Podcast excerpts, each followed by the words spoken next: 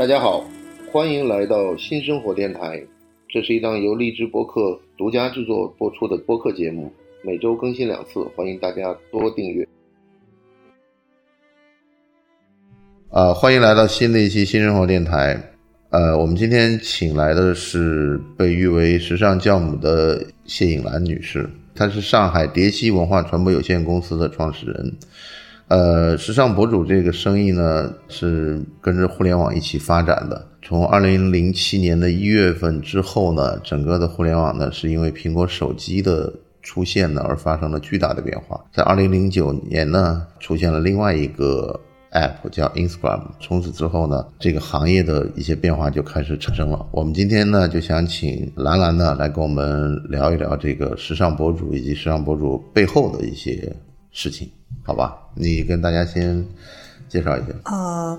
我大概纠正一下范老师的 一些认知，可能他对我们的行业不太了解。没错，因为其实我呃一直是在传媒啊，然后娱乐以及这个。公关这类市公关市场这这类行业里面，在在做。然后我自己开公司之前，我在杨氏集团嗯六年嗯就是全球四大广告集团嘛。对。其实从互联网来讲，当然这个范老师说到 Instagram，它其实是对欧美地区没错对这些地方的这个时尚博主的这个行业影响比较大。嗯。但是其实在国内的话。我们有博主这个概念，呃，最早的时候其实是一些 BBS 啊，或者是一些论坛，然后再到开心网、人人网，这是有一个 social 的概念。这是等于社交媒体的出现，对社交媒体的出现。因为就国外的话是 Facebook，然后我们这边可能就是人人网、开心网这样。但是实际上，我我后来看了很多这个谈及社交媒体的出现的时候，他们一直认为就是说。在苹果手机出现之前，基本上就谈不上这个社交媒体。嗯嗯，对，我就觉得这个是我比较，就是因为可能它把拍照的功能，把这些变成了非常容易，然后把很多的这个 App 出现在这个人们的生活当中。其实不能局限于说苹果手机吧？对，其实就是智能手机。呃，但智能手机实际上之前，你想零二零三年不是就有多普达了吗？但多普达那种就是。我觉得好像还是我那时候最早接触就是多普达，然后后来有摩托罗拉，那都智能手机。但是，不要说摄像，你连拍照你都没有想法拍，因为像拍照，基本上在苹果之前，大家对拍照不是一个流行的事情。嗯，我们有，就是其实我讲的是说，在在 social 的这个层面上，对对对对对，因为可能 范老师的年纪。呃，就是包括我的年纪，可能 也是会，就是离现代年轻人更那个远一点。然后呢，但其实是像开心网，算是一个最偷菜嘛，最成最成规模的一个 social 的一个东西在上面。对对对。然后就是，其实后来他们推出的内容是有可以记录你的生活，或者是有你的相册这些东西。对。那那个呃，除了电脑上传，也有。开心钱还是也豆瓣更钱？豆瓣更钱吧。呃，豆瓣其实是一个更不一样的东西。对，豆瓣其实不算是分享我，它是个日记的概念，不是分享我的日常或者怎样。豆瓣更多是在于影评、音乐这些东西的分享，或书。啊，然后呃，像开心网和人人网，它就是一个真的纯 social 的一个，对，就 social media 这个东西存在，它就是对等于说国外的 Facebook 这样一个形式。当然，就国外还有以前说微博对标的是 Twitter，对，但其实我微博的功能远远要强于 Twitter 很多，对对啊。然后以前微博也是只能发文字的。后来发图片发是包包括你回的意见里面也可以发图像和发视频。对对对，这个是后来的功能了。对对对对。然后其实说中国的时尚博主最早的时候其实还是写博客。呃，在我印象当中，我那时候还在公关公司。啊。我认识这些时尚博主啊，其实是在工作当中认识的。啊。因为我们做 PR 的这块儿，以前嘛，就是你要联系媒体，这个日常的沟通啊，做一些。呃，宣传或活动啊，或者以及一些我们说的 celebrity，就是明星啊，没错。然后或者是各个行业的意见领袖啊，对，like 就是主持人啊，或者是一些很有名的呃，现在就是有流量的这种概念了。对，有这些东西都有。然后到微博这一块儿，其实到博客这一块儿的时候，曾经有一个可能很早的一些人还记得，毒药。不不不哦，毒药是 毒药是 MSN 时代的，对，毒药是 MSN Space，对对对对对对，那个那个其实是也是类同于博客的一个东西。对对对。对。然后当时有一个就是民间组织吧，叫十一罗汉，我知道，后来就是顾晨曦他们，对，有十一个人，但这些人基本上都是媒体人。我还记得有几个人啊，一个是顾晨曦，对。然后 Fresh Boy，呃，慈和尚，对，跳跃的 Catwalk，慈和尚不是在也在上海？对，就是现在还活跃在这个时尚博主行业的，可能只有那么几个，就是 Fresh Boy，对。然后慈和尚，对。顾晨曦现在也也这这两天在敦煌，我看他对顾晨曦，因为，他可能后面是要去考那个博士。对对对对对对，因为顾晨曦原来是媒体出来的，我忘了对是 L 还是 Vogue Vogue，Vogue 的，他原来在圣马丁，对，他是 Vogue 的时装编辑，所以他是更偏学术类的这样的东西。没错所以就是当时他们十一罗汉这个，就是像是一个中国的时尚博主的一个，矩阵，对对，像这样一个东西。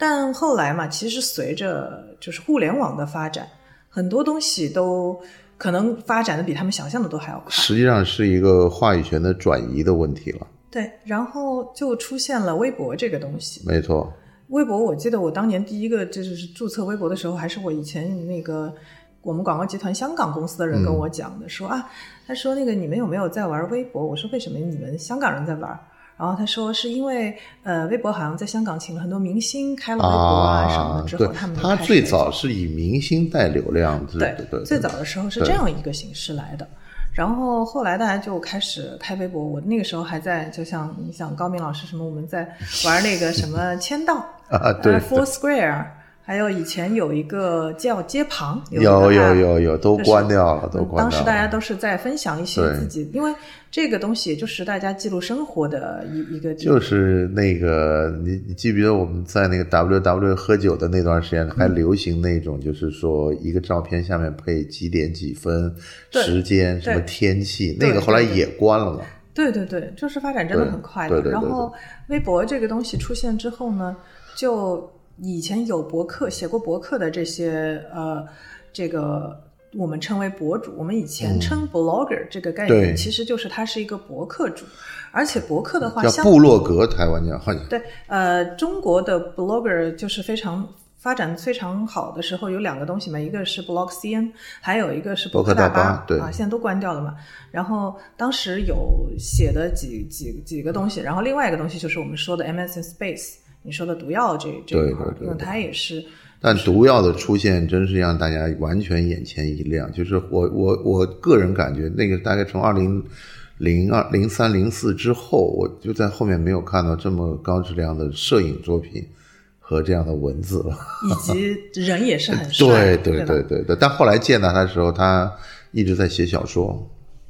对，因为它的背景也不太一样。对对对对对就是当年其实我们对于博主这个概念，他帮我的书写过一个我序言对蛮有意思的。对我们当时说到博主的这个概念，其实是一个很高的位置。我们说现在大家都会统称为 KOL，KOL 就是 Key Opinion Leader。对然后其实，在国外的，就是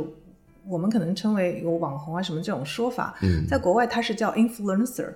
然后这是两个其实不太一样的概念。嗯 KOL 的话，它确实是得要是一个在这个行业领域里是一个 leader，而且是一个你想是意见领袖，他就是他讨论过的东西，马上就要卖光那种。对，然后其实范老师在跟我讲说啊，说说中国的网红经济什么之类的时候，我是有一丝排斥的，因为我觉得网红本来对我们来说一直是一个比较 negative 的词。现在这个网红，我觉得是因为，我觉得是因为电信手段的变化而造成大家变有网红的概念了。就是说，更多的呢，他不需要文字，也不需要出镜，他就需要拍东西。然后呢，就是需要出镜啊啊不，我说他以前他不需要，他就是等于他一直要拍东西了。对，我这么我啊这么跟范老师说一下，网红在我们概念里面是什么啊？嗯网红一般的概念就是可能挺漂亮，或者不用特别漂亮，嗯但是他会拍照会 P 图嗯啊嗯，然后网红标配可能他会有一个淘宝店，嗯然后呢，他可能就是平常会拍一些呃，分享一些自己的照片、穿搭，然后呢，就是可能会卖一些东西，基本上美妆对以及服装。这个就是一个呃，我们如果按照线下来讲的话，就是一个特别会经营自己小店的女女老板。呃，我我说的中国的网红，其实我们说到最早的，我们前段时间还在说，中国网红的鼻祖或者是是初代这种人是谁呢？呛口小辣椒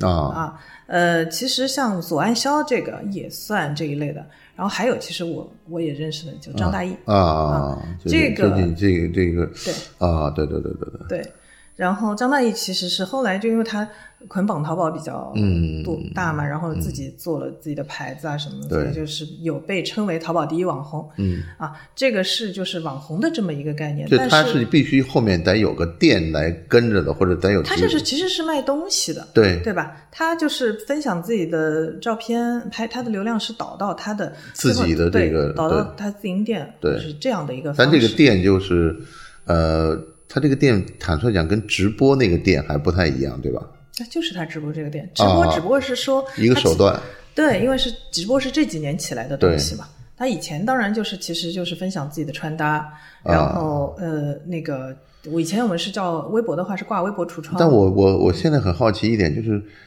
以前那么多时尚编辑在做的穿搭的东西，是因为速度太慢了，所以整个杂志就被淘汰掉了，是这个意思吗？呃，其实这个是大的行业的关系，因为我原来也在杂志，对呀对对我我实际上就想问这个问题。我是在周刊啊。这块儿，然后在完全生活手册啊和那个 Touch，、嗯啊。当时 Touch 还是个潮流的对潮牌的杂志潮流类的东西。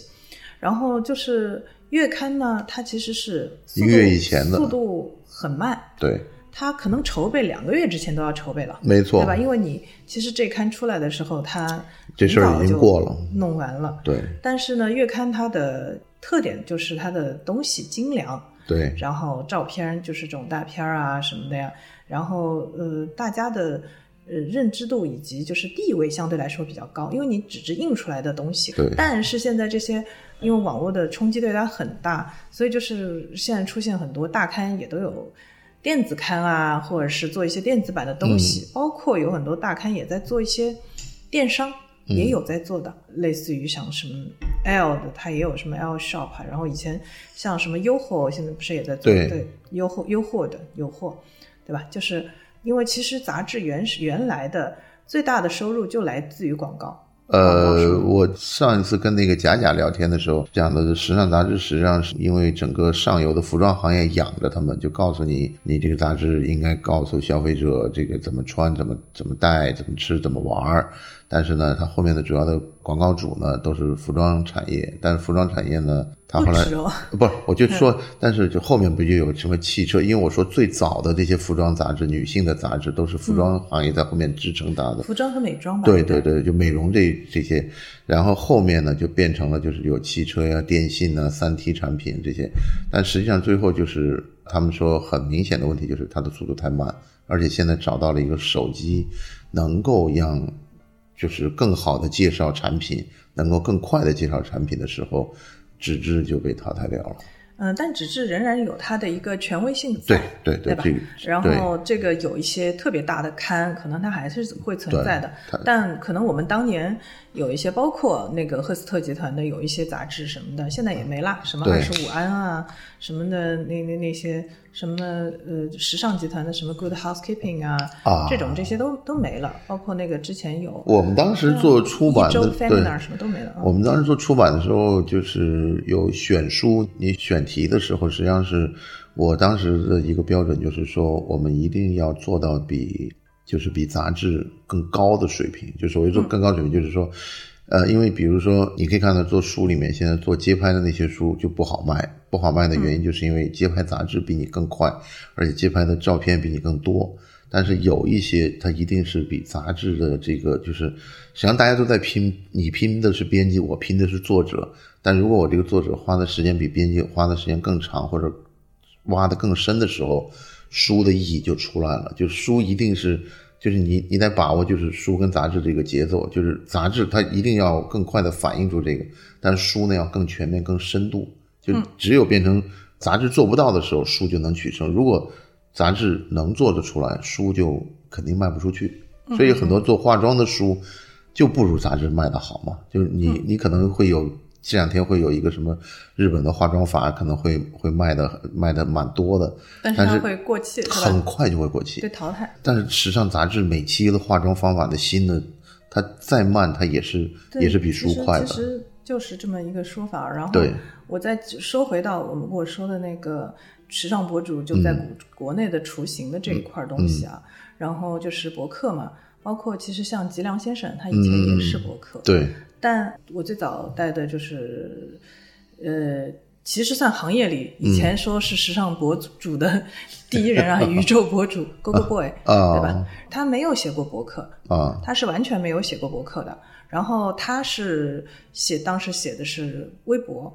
然后微博以前对于字数是有限制的，一百四十个字，对，嗯，一百四十个字。对，以前其实对图片也是有限制的，九个，呃，九九九宫图这个也已经是后面了啊。最早是四个三个？一张吧，我记得一张啊。以前好像是一张图，天哪，反正就图很少的，肯定不像现在这么多啊。然后现在最多多少张？二十几张？十八张？十八张，两个几？两个现在十八张。然后当时他就是。呃，他红是因为他点评了很多明星的东西，就明星的穿搭，类似于范冰冰啊。然后，但那会儿我看 艾里克杨也在点评很多的，我觉得点评时候是看起来最过瘾的。嗯，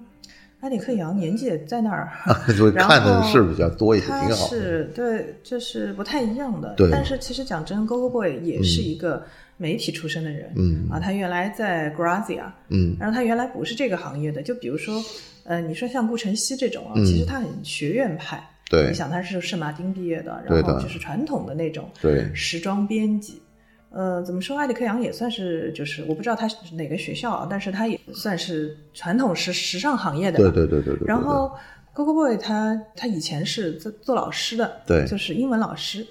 那他就是从杭州到上海来，当时去了那个 Grazia。对，嗯，他当时就说呀，我其实最最初的时候是个时尚的门外汉，对吧？然后我其实，但他可能自己挺喜欢这些东西的，但没有是这种传统的在学这个。那他就当时进行了一些恶补，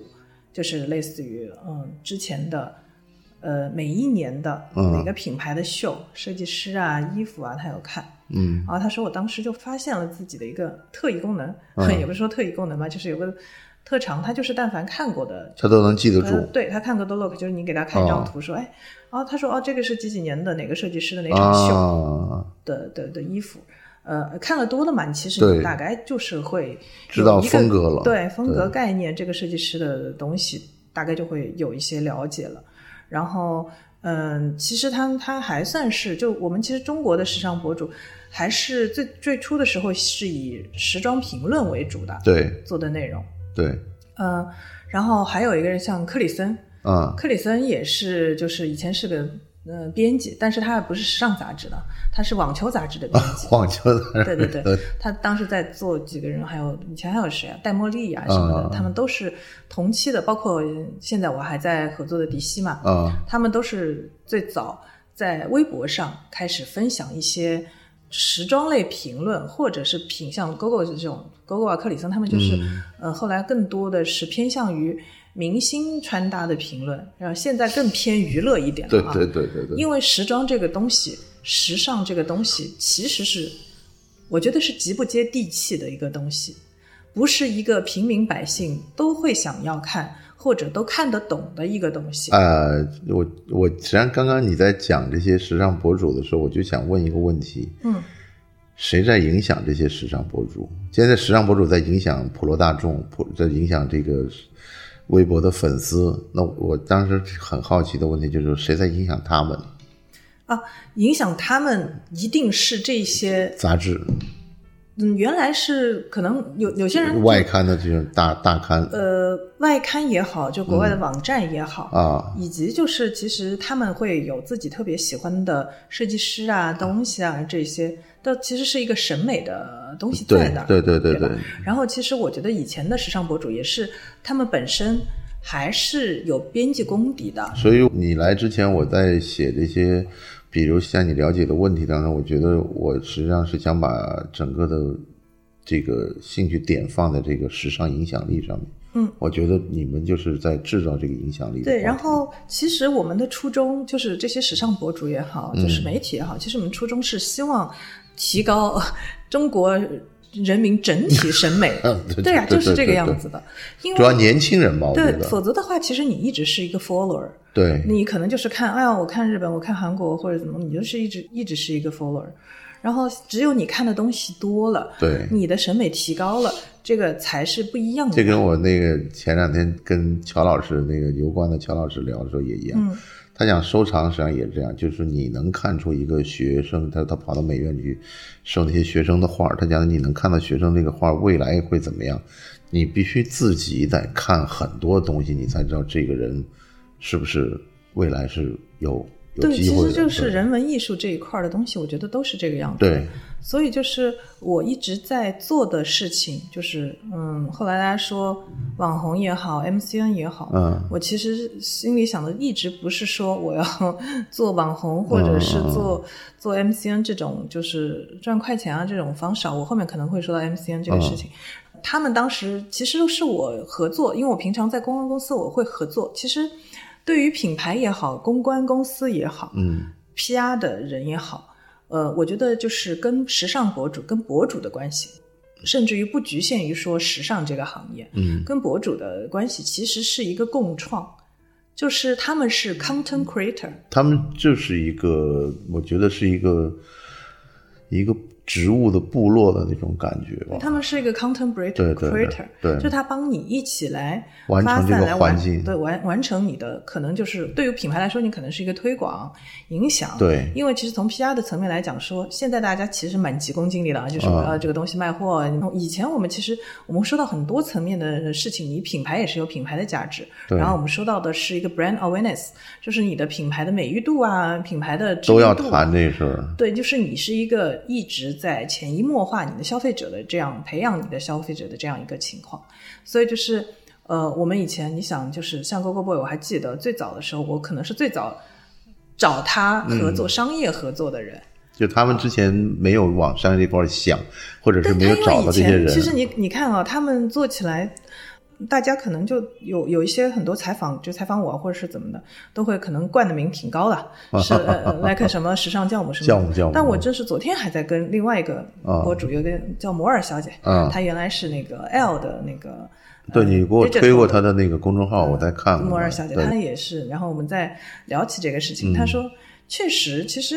嗯，这些博主，我说我们都是在做一些锦上添花的事情，对。就是不是我把它培养出来的，或者是呃，我我把它就像心，就其实也不能说说星探或者是这种，不是那种什么艺校啊这种大家想的那个模式。现在觉得什么网你应该可能还是经纪人的成成分更对，其多一些实我们就是一。个锦上添花的一个角色，经纪事务所这帮他做得更好，对，然后帮他开拓更多的领域，没错以及做更多的就是他的知名度的扩大啊或者这这些嘛。对然后在我眼里，他们都是 talent，对就是他们都是非常有自己想法和自己观点的人嘛。啊，我非常尊重他们，所以其实我们在以前的我在公关公司跟他们有商业合作的情况下，也是呃，我非常尊重他们的想法。啊，呃，就比如说，就像 Boy，他当时我们合作的时候，他才大概两万多粉丝吧，就是很、很早期的。我就说，嗯，我我这边有一个产品，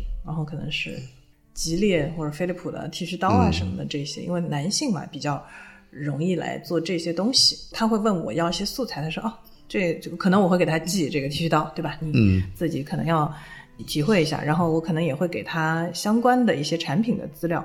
就是这个剃须刀的特点啊，比如说它可以造型鬓角啊，或者是怎么的，胡子啊什么这些，嗯嗯，对对对，有一些这样的啊功能。然后主要的卖点是什么？然后这些东西我肯定也会给到他。嗯他可能会自己做的功课就是，嗯，这个品牌可能合作过的代言人有些谁啊，他把之前的这个或资料挖者就一下，是或者或者就是他自己找的材料，可能这个人也不一定是这个品牌的代言人，明白？但是他可能是在男性的这个胡须方面啊，或者是这块造型的对，方面比较受人推崇，所以当时他用的是那个中田英寿，呃，因为其实中田英寿其实日本人的胡子是修的很好的，对对对，所以他当时是不是，我记得好像是应该这个事儿，应该是在零八年奥运会的时候，那当时是好像之后啊之前。Leo 那个杂志你还记得吗？就是北京有个那个，我知道对对对对对。然后他在日本的那个刊物的封面呢，就是一个意大利老头儿。嗯然后呢，后面呢，到了中国呢，也是好像吉列买了封面，嗯嗯用的是那个羽毛球运动员。嗯嗯嗯。对，这些都有，对，对就是我只是说啊，even 这个人是个运动员，或者是个模特，或者是一个足球运动员，或者是个明星，这个就是深入浅出的，嗯，影响大众。就是大众，你跟他讲太高的东西，他可能是不明白的，但是中田英寿他可能是知道的，在中国的就是知名度也是在的。所以你可能是一个深入浅出的一个介绍，然后在这个一百四十个字里面，要把这个产品带出来，然后告诉你说，实际上是不是像做一个像广告公司的文案的角色？对，其实很像，所以我在说他们是一个 content creator 的角色。对呀、对呀、当然他平常呃发的内容，自发的内容很多，就是可能行业内的东西，或者是他点评的这种点评的东东西、喜欢的东西、分享的东西比较多嘛。嗯但呃广告的内容啊，其实就是很多时候是这个样子的。明白。啊，那他们是有创作能力的，呃就这这个是以前的博主的操守，或者是呃他们的这个专业技能吧，我觉得是这个样子啊。然后，嗯、他们以前都是写文字为主的，而且而且他们觉得他们也是受各种亚文化的这种影响，比如街头文化、地下音乐啊这些，我觉得这个对他们也应该也有一些影响吧。而且现在好像时装这一部分特别多都是原来的编辑，特别是原来的很多生活版的编辑转过去，然后他们更加驾轻就熟一些，对时时尚方面。嗯，我这么说吧，就是后来其实你想，呃，我跟 GoGo Boy 合作那么段时间里面，嗯，然后他肯定是呃规模也做得越来越大，然后也会招编辑啊什么的。那我其实也帮他一起在物色一些，嗯，我们觉得有 potential 可以把内容做好的编辑，但他其实是不，就跟我讲说我不想要时装编辑，因为他自己就是不不不，时装编辑有一些毛病，是什么呢？就是可能嗯蛮自命清高的吧。啊啊，有些呢，就是我只想拍片，我只喜欢拍片的。啊有些东西我就是可能看不上眼的。我觉得，而且就是，其实做杂志的人最早的时候是非常看不起博主这个东西。，对对。他觉得说，嗯，你就是一个野路子。是这个，我觉得，我觉得这个都是一个观念的变化吧。就好像就好像最早做鞋的人也看不起这个 这个打字的，后来讲的我们都是拿笔写的。对对对，都是 都是这个样子，就是有这样一个情况的。对，然后，嗯，他就觉得说，其实呃时尚编辑很多就不是太接地气，因为就是有一些太学术的呃东西，就是类似于啊，你想他早期曾经有一次在网上，呃，跟另外一个时装编辑曾经关于什么羊角袖、泡泡袖的事情有过一个大打很出手对是也不没有没有 打是没有，不，我说就是骂口战啊。就是对舌战，就是有有这样一个东西，就是其实大家在纠结的一些点是非常学术方面的东嗯西。其实普普罗大众没有人在 care 这些。当然当然，你说一个工装裤，一个背带裤，一个什么，就是一个叫法的事情。我我觉得这个是这个是互联网一个威力吧，就是它把这些原来很云端的事情变成了很地气的事情。就是说，他觉得原来都是神仙打架，大家怎么怎么着的，但因为他的受众实在太大了，他就给你越来越往下拉低了。而实际上呢，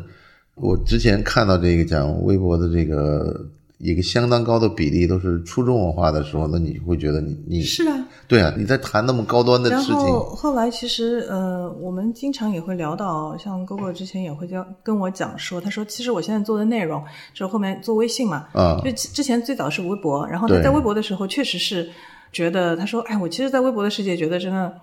所向披靡，没有人超过我，很好。但是后来 出现了微信这个东西，对，他就一下有了危机感，因为就当时出现了其他的几个微博的博主，像丽贝卡啊、石榴婆。啊，对，这这这这些人出来了之后，他就明显觉得跟不上了，因为他其实原来没有主力在做微信，他觉得说我把我微博的内容，我就可能呃微信长一点嘛，嗯我可能就把我微博的两三篇的内容把它搬到那个微信上，不是后来发现完全没人买账，对对对然后他才再深耕内容，再开始搞这个东西的，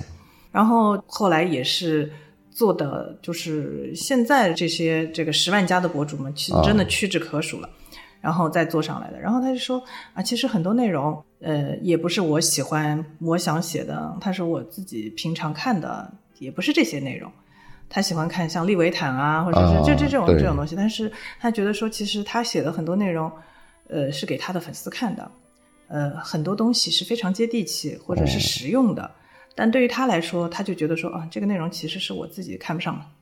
但会写。对对对，包括后来他现在大部分内容都是他编辑来写。这个实际上跟出版社的编辑很有意思，就出版社的编辑经常讲，这个出的书并不是我想出的，我爱看的书我也不想出，就就属于他不是他爱看的书，对对可他能能卖不掉。对，都卖不掉，是啊。或者对他他知道这个中间的一个一个就是诗和远方是怎么回事，也知道就是下一步是怎么回事，对，就是这个样子的。然后就是编辑嘛，就是后来也是招了很多女生的编辑，因为他说啊，我我再怎么说我是个男生，嗯所以就是有很多女生的东西，我其实呃是不了解、不能切身体会的。嗯，我们我记得当时我们我因为其实原来我们每个星期选题会什么我也会参加嘛，会说到说啊现在很流行嗯背带裤啊什么的这种，然后他就说哎你们编辑啊你们都是女生，你们来跟我说说你们穿背带裤有些什么困扰或者怎么的，然后女生说 有呀。就是男生跟女生不一样的是，我背带裤，我上厕所，男生不用把背带裤脱了，对对对对吧？对对对但女生的话就会有这个麻烦，这个是男生也没有办法想到的。对然后包括就是女生会关心的内容是我我胖呀，我、啊我我或者腿短啊，或者是我我上身比较丰满，下身比较纤细啊，我应该穿什么样的东西？这个是一些指导性、实用性的东西。他就觉得说，可能让女生的编辑来写，会比他自己写更好。然后他可能会主要把控一下整整个文章的结构，或最后来来做审稿。他等于现在更像一个总编辑了。对，就等于他把这各条线都给分出去的这样的，对对他就是这样一个，因为他自己还是一个从媒体出来的人，所以他的做法还是往这个方向走的。对，这个是就是我觉得我们呃早期的时尚博主啊，就是第一代的时尚博主这一块儿是这个样子的。然后像迪西，嗯、他原来曾经在广告公司里任职，广告公司的这个跟编辑，我觉得是有特别大的差异的。啊，但是我说的广告公司，它不是说说啊，就是嗯，像因为广告公司也分不一样的东西嘛，它是做其实算 creative 这一块的，嗯，啊，其实还是这一块的工作，嗯，他可能是更擅长图片处理啊对什么对的这些。对对对，那所以他的微博的很大的一个特点是它的图片特别美，而且它的排版，你看同样九张图，哦同样的内容对吧？对对对对同样的内容，嗯，它每一张图的它不是文案，它是它文案也还行的也它给视觉的感觉更好一些。它的视觉的感觉更好，对对就是它九张图怎么摆放，颜色搭配什啊，么，然后这它个对读的图的顺序怎么走？对，然后它甚至有一些就是放一些底色或者什么啊安排，这个都是他自己其实考量过的。哇，这个就因为我们很花时间的。对，我们前两天啊还在说、说，可能他跟另外一个博主发同样的内容，但是哎、觉得他怎么就是图特别好看？啊包括以前狗狗也会说，他说为什么明星的图，哎，我们发的是同一套图呀，为什么他的特别好看？我说，哎，他图，后来去问他说，啊，我那个图其实我稍微做了一些调整。啊，他说，因为其实明星在镜头前，有的时候，呃，可能光线啊，或者是机位的影响，其实它会有一些些偏差，其实有一些变形或者怎样的，它会稍微做一些调整，包括颜色啊什么的，那看上去就很不一样。就是这样一个，然后迪西就是有博主界小陈曼这样的说法，啊，就是明白。其实每个人都会有自己的特点在。GoGo 就是以前他的标签就是毒舌，对吧？就是他会说很多别人不敢说的话。这个毒舌跟整个在公众号贩卖焦虑，实际上我觉得是一个打法。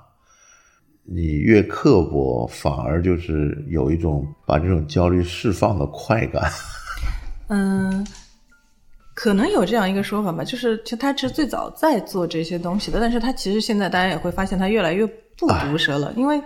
真的长了嘛，这也个宽不是厚一些这个原因啊，就是什么？其实因为大家以前最自由的状态是，我不受任何东西的限制，啊我没有，我我只是我没有大哥，我砍谁都可以砍。对我做这个 事儿，我只是为了自己开心，对对对对吧？对对我这个东西不是我的，但凡这个东西变成了你一个专职工作的职业了之或者成，为你一个利润来源的时候，那就很不一样了 因为你想，我我之前最早找他合作的时候，他还在上班呢。我们和谐社会总是要有和谐精神去统，去去统领对啊，他全职做了时尚博主，啊像像以前也没有经纪人的嘛，就是个个人。然后我跟他合作了之后才有经纪人，然后有一些东西他以前是不做的，但是、啊。呃，我们讨论下来说啊，你这个东西也可以做嘛，就是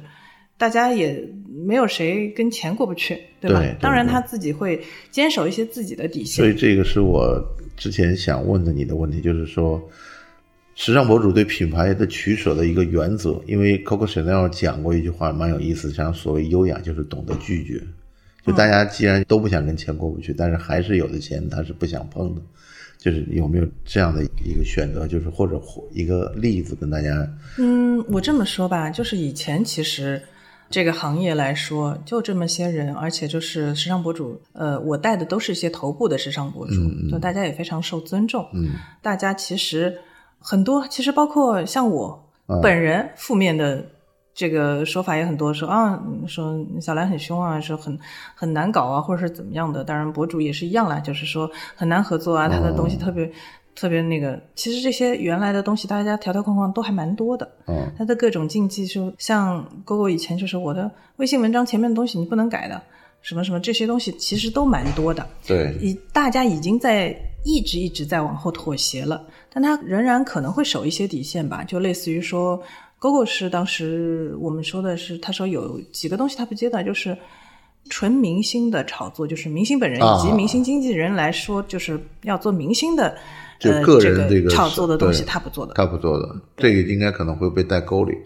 这个东西他不做的。啊。然后他说，其实我所有的就是关于明星的评论，只是评论他的穿搭、他的或者妆容或怎样。嗯我他说我其实是不带他任何个人的这种就是人身攻击或者是怎样的。这个因为有的东西是你为了去去哗众取宠，或者是为了去就让大家博眼球，你会说的东西。他说我其实有的东西，我有的时候。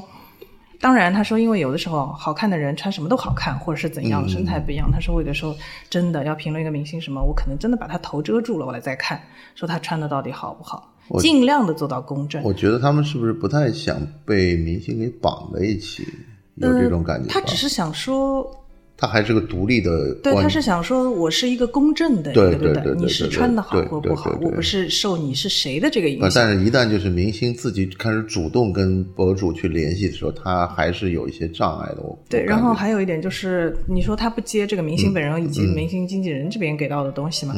就是不公平的来说这个对对东西。对对。